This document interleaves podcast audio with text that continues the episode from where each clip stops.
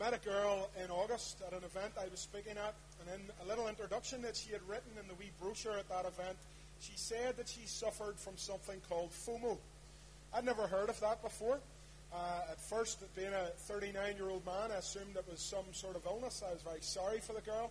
I hope that didn't cause a rash. I hope it wasn't caused by fungus or anything like that. Sounded desperate. But as I discovered over the course of those few days at that event, FOMO is not an illness that uh, you get from, you know, a fly bite or a mosquito. It's called fear of missing out. FOMO. It's one of those things. Uh, a mnemonic that I can't say. It stands for something. That's FOMO, fear of missing out. Maybe it's something that you suffer from. Certainly at this time of the year when everybody and their granny seems to be changing their lives. Everybody's joining the gym and going on a diet and doing amazing things, and they're going to climb Everest this year. They're going to go and walk the dog every day for three hours in Newcastle and live the dream. And you think to yourself, well, actually on Tuesday I'm just going to Drumaness. Your life doesn't seem to be very exciting. The highlight of your week is, is when you're talking to the girl at the checkout in Poundland. That's as good as it gets for you.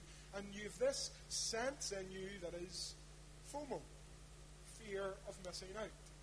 That somehow in this grand picture of life that you have been overlooked, that nobody cares about you, nobody's helped you, that, that your life has gone a direction that you didn't want it to go, and there you are, knee deep in, in obscurity and nonsense, and you're covered in FOMO. Folks, it's a disease I think at time to time we all have, certainly as ministers, and, and John will discover this. This is the year that John gets called to a church of his own. Uh, if I was a, an evil, horrible man, I would say, Hallelujah! But I won't. I won't. But John's going to get a church of his own. And all those churches will come to hear him preach, and they'll all be sitting in the back row in their grey suits with their clipboards, and they will tell John anything. They will tell him whatever he wants to hear. How many's at the prayer meeting? Oh, at least 700. At least. There's only 60 that go to the church, but oh, at least 700, John. They'll tell him everything and whatever he wants to hear.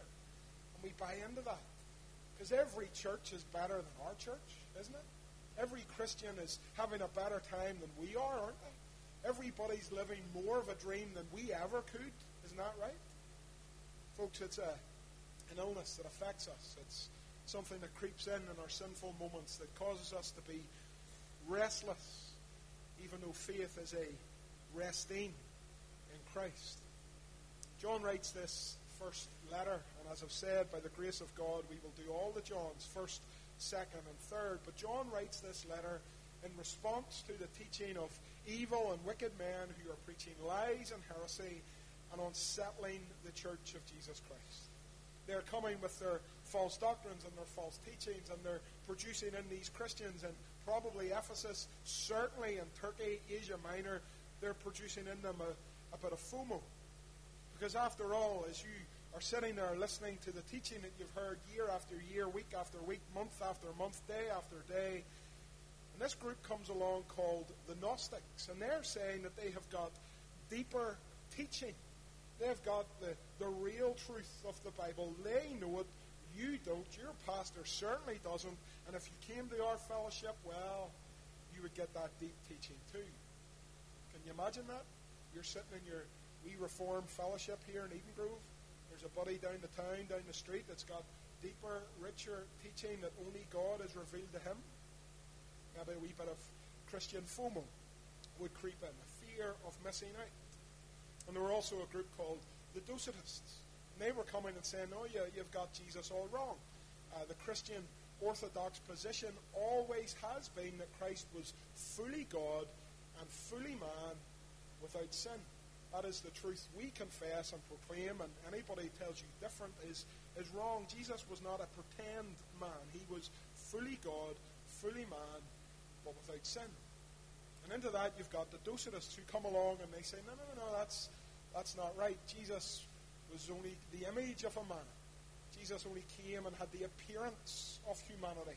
Your preachers, your teachers, your apostles, they are doing you wrong. You, you don't have the truth can imagine that, can't you? Because we all want to be sure. We want to be sure that, that what we believe and what we proclaim is 100% accurate and true. We want to be absolutely 100% right. And there's that wee Docetist voice which says Jesus was just sort of an appearance of a man. Maybe that's right. Maybe the apostle's wrong in this. Maybe we, we need to go to that other fellowship to, to figure out the, the real gospel, the, the real truth. I came across this last week, and I'm sure it's a, it's a wonderful church. I know nothing about it, but uh, as I was driving through Ballymena, I saw this big sign up for a, a church in this way estate, and it was called the Covenant Reformed Bible Church. It's probably an excellent church. I've no disagreement with any of those titles, but it was almost like we're going to stick this on a board because nobody else is this. We are the Covenant Reformed Bible Church. And in the Christian world, we're, we're like that. Other churches have, have better things than we do better preachers, better minibuses, better property, more in the choir, more musicians uh, better praise, all that sort of stuff. And, and Christian FOMO raises its head, and we have that fear of missing out, and we drift off, and we go to places that perhaps might have all the best of stuff, but perhaps do not have the truth of God's Word. That's what's going on here in these days as John writes his first letter. The Docetists and the Gnostics are abounding. They are teaching and preaching falsehoods. There are many antichrists John says uh, later in his letter, who have already come, many who are against Jesus, and they are in the church.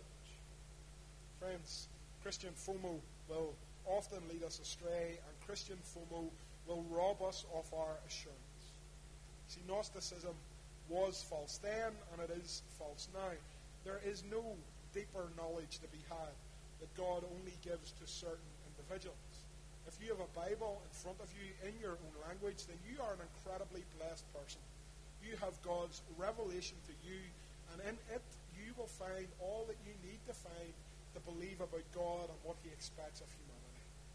Friends, if you hear prophets or prophetesses telling you that, that the Lord has told them something and only them, and take it with a massive pinch of salt, and preferably throw that pinch of salt straight at them. Don't believe a word of it. Gnosticism is false. And also, Docetism is false as well, because Christ was not a pretend man. He was a full man, fully God, fully man, without sin. See, if you believe these lies and these heresies, and even the heresies that abound in this day and age, you get to a place where you have no assurance. Because after all, if you have your Bible, but there's supposedly deeper knowledge that you don't have, you're robbed of your assurance. After all, if you have your Bible and the preacher always says that Christ was God and man without sin, but someone comes along and says that's not right, then you're robbed of your assurance. Or you turn on the God channel or whatever you want to turn on, and you hear these guys swinging their jackets around and, and healing people and breathing on a crowd at a stadium, and everybody falls down. And you think, well, Scott doesn't do that. I ate about three liters of kimchi over Christmas. If I breathed on you at Boxing Day, I think I could make you fall down. But I'll not do it on a Sunday morning. But you look at that and you think, why do we not have that extravaganza in Eden Grove? And it robs you of your assurance. It makes you unsettled and, and restless. And John writes to these men and women, and he says in 1 John chapter 5 and verse 13, I write these things to you who believe in the name of the Son of God, that you may know that you have eternal life. John's purpose in this letter is so that you might be sure, so that you might have certainty that you have eternal life, so that in your salvation that has been won for you by Christ, that this will not be a year where you are unsettled, filled with FOMO, filled with uncertainty about the things that you have been taught, desperately seeking out deeper truths that God has only revealed to certain individuals, but that you might be certain. You might be sure that you know and, and believe passionately that you have everlasting life. John wrote his gospel, as he tells us in John 20, so that you might believe Jesus is the Son of God, and that by believing you might have life in his name. John writes, 1 John, so that you may know that you have eternal life, so that you need not be gazing over the fence and seeing that luscious green grass and that wonderfully named fellowship who have that deeper knowledge, robbing you of your assurance and your certainty. John writes so that you will be sure. And how can John be sure? Well, John was an apostle. We believe that John was the last of the apostles. We believe that he died in, in old age. He was probably the only apostle who died quietly in his bed. That may not be true. The Bible doesn't say us, but church tradition suggests that, that John was old and grey when he died. So the last of the apostles, the last of the men who had seen the resurrected Christ and had been sent out to preach the gospel, to authenticate it with signs and wonders, here is what John says.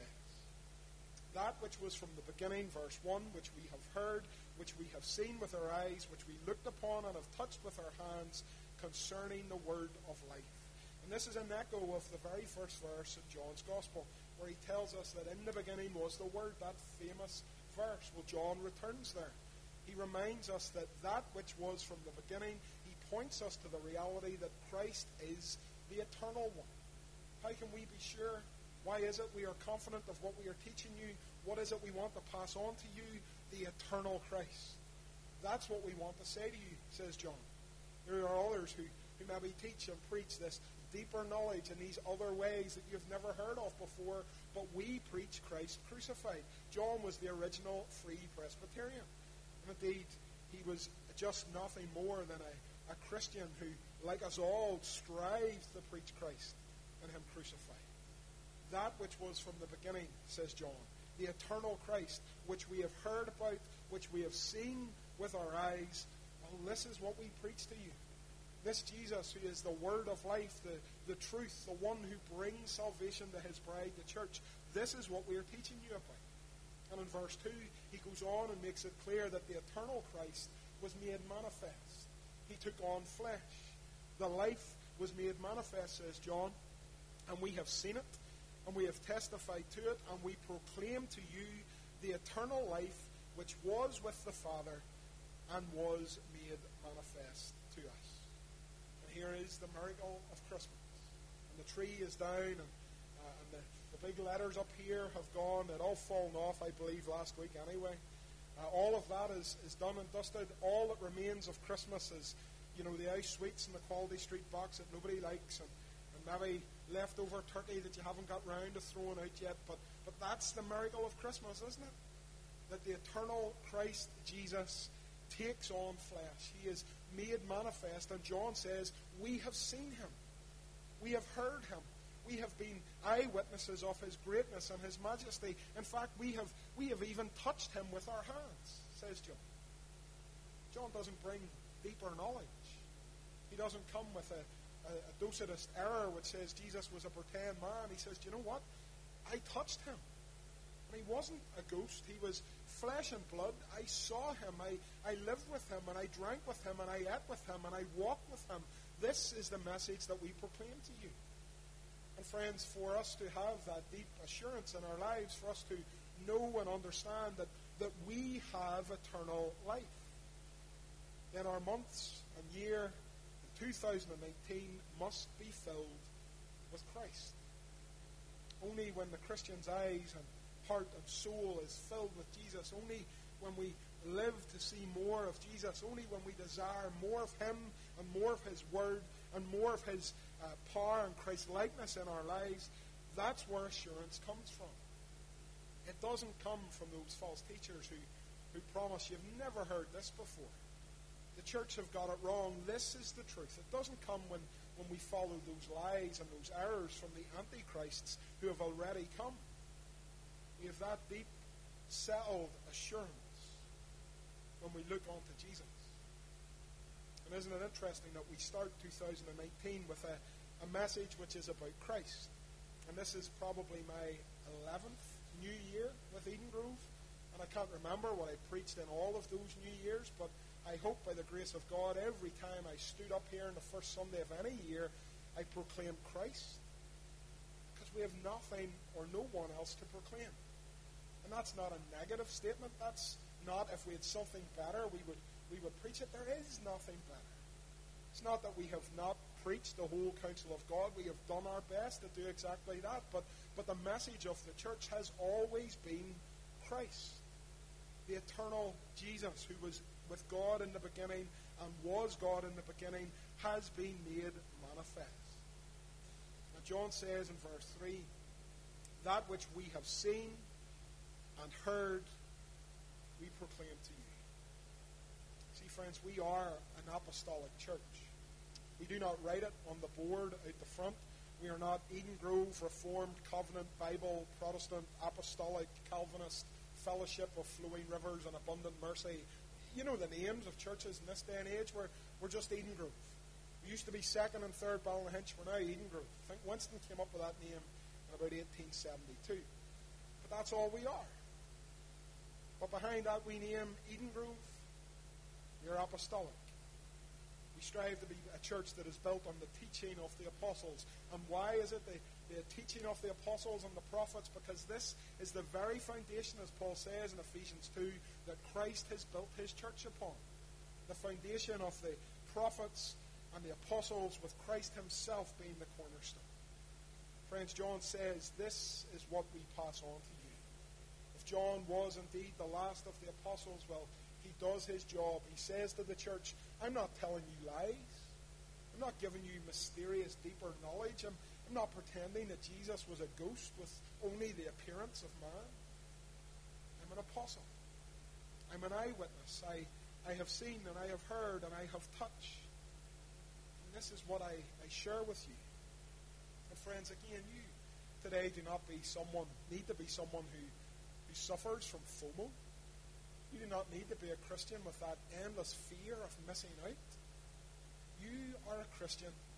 And in this little mundane wee building of ours, which it's not new, you've been here before and seen it before, and there's, there's maybe fellowships with more comfortable pews, fellowships with better preachers, no fellowship anywhere with better looking preacher, John, preacher, not plural.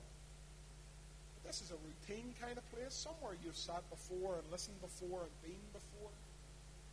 But even this very morning, you have come into this place and heard the Word of God spoken, read, and now preached, even imperfectly preached, in your own language.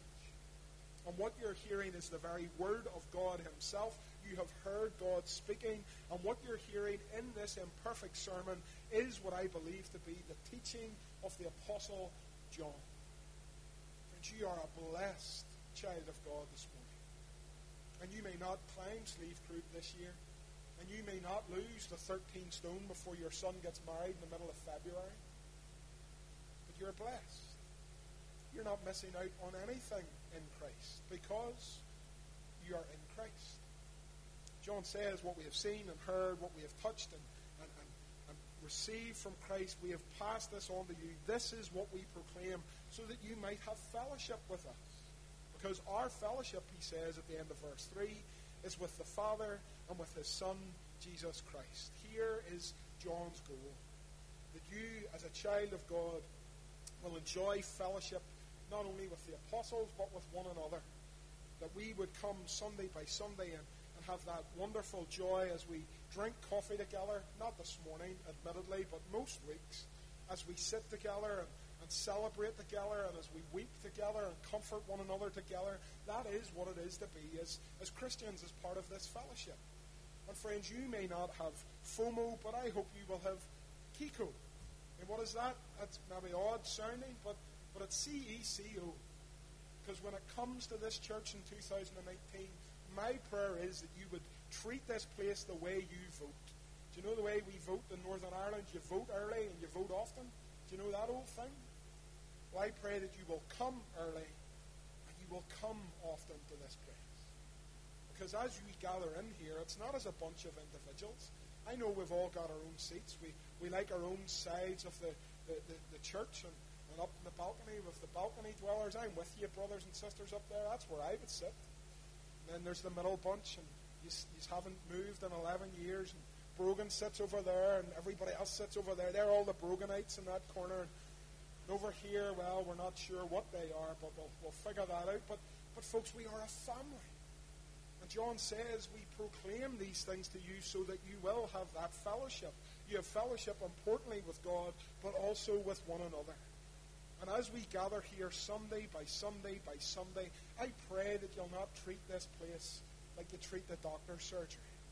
See, when you go into the doctor's, what do you do? You sit down, and, and the doctor, they have all the fancy magazines that you can't afford on your own and you would never buy. And so you're knee deep in Ulster Tatler and, and uh, Ulster Vanity, whatever it is. You're looking at the outfits and you're, you're FOMO, filled with FOMO again because you'd love that outfit, no shoes. And someone comes in, you know, put the head down. Don't want to talk to them. Don't want them knowing that I've a desperate rise and I think it's FOMO. So you just ignore them, say nothing. Friends, that's not how we do church. We come in and we sit together and talk together and drink tea together. And I know some of you like coming in bang on 11 o'clock. I know some of you like coming in bang on about 25 past 11. Here's your challenge for the sake of fellowship, for the sake of, of standing together, knowing that we have been saved, for the sake of our assurance. Come early, come often. Be in this place more and more and more. And why, says John in verse 4, we are writing these things so that our joy may be complete.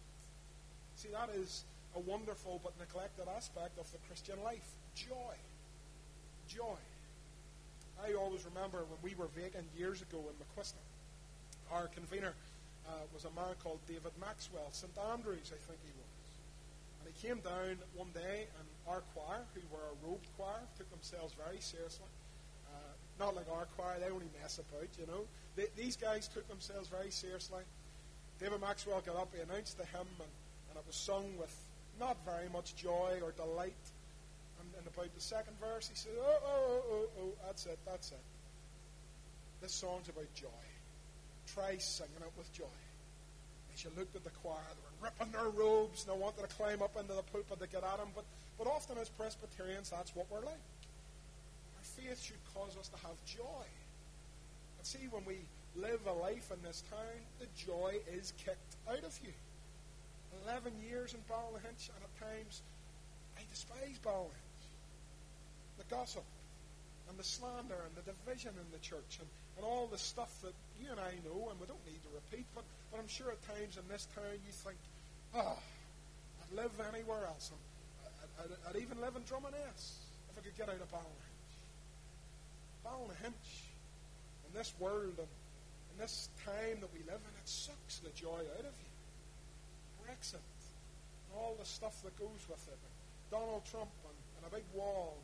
I'd love Trump to come to Ulster and build a big wall around the months. I would. I would I'd happily pay for that myself. Because the joy is kicked out of you. Absolutely kicked out of you by life and by work and, and by your sister who's a pain in the neck and, by those Christians that tell you, oh, you don't really understand. We're, we're robbed of our joy, robbed of our assurance. And John says, meet together have this fellowship, this, this apostolic fellowship that proclaims Christ, so that our joy may be complete. Friends, I would love it, and only you can say if this is true or not, but I would love it if, if Eden Grove was a place that you came to on a Sunday and left feeling a wee bit better. Now, you're still ugly. You know, we can't fix that. But you're ugly and filled with joy. Wouldn't that be a wonderful thing in 2018? And maybe it's joy because you've enjoyed the praise or, or, or the preaching, or it's joy because Sunday by Sunday you meet with wee Bobby or Susie or whoever it is, and you have a wee cup of coffee out there, and you just touch base. How are you? Here is John's response to the Gnostics and their deeper knowledge, and the Docetists with their, their lies about Christ. Here is John's response. We pass on Christ to you. This is what we preach so that you will have fellowship with one another and God, and so that our joy may be complete. There's our resolutions for the new year. See, our God can be trusted, whether it's 2019 or 20 or 21 or whatever year it might be, our God can be trusted. There is no change with Him, no variation with Him. John says in verse 5 This is the message which we have heard and proclaimed to you that God is light, and in Him is no darkness at all. God is good. God is light. God does not know sin. God is not evil. He is not this malicious, angry God waiting to pounce upon you. In 2019, even with all the uncertainties that this year brings, our God is light. And in Him there is no darkness. And isn't that in itself an assurance?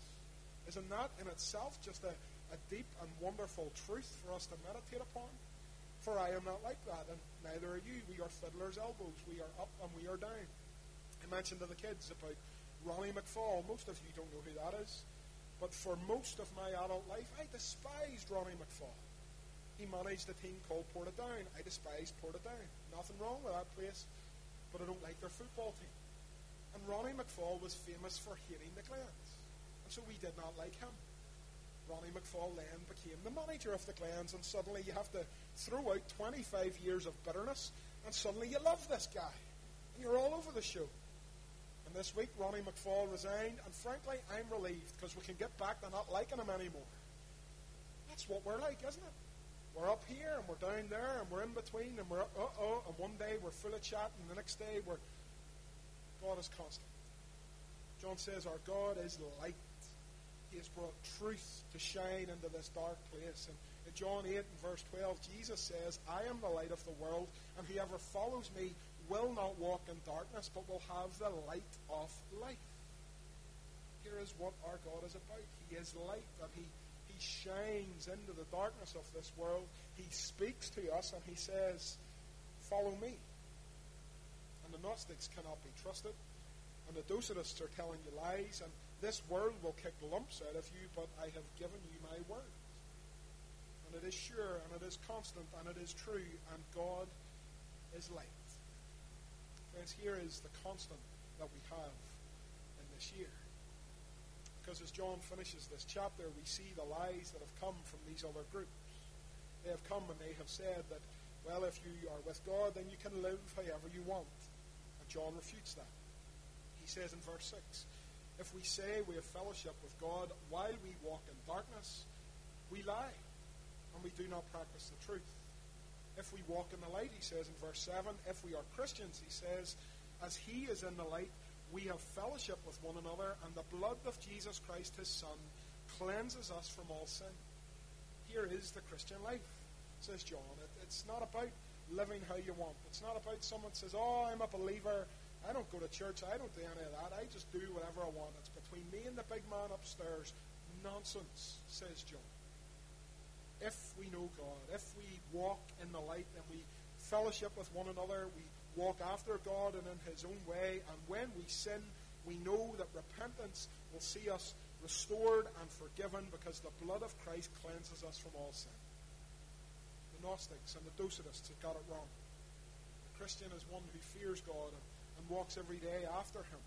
The Christian is one who aspires to live a Christian life, who minds their own business, who works with their hands, all for the glory of God.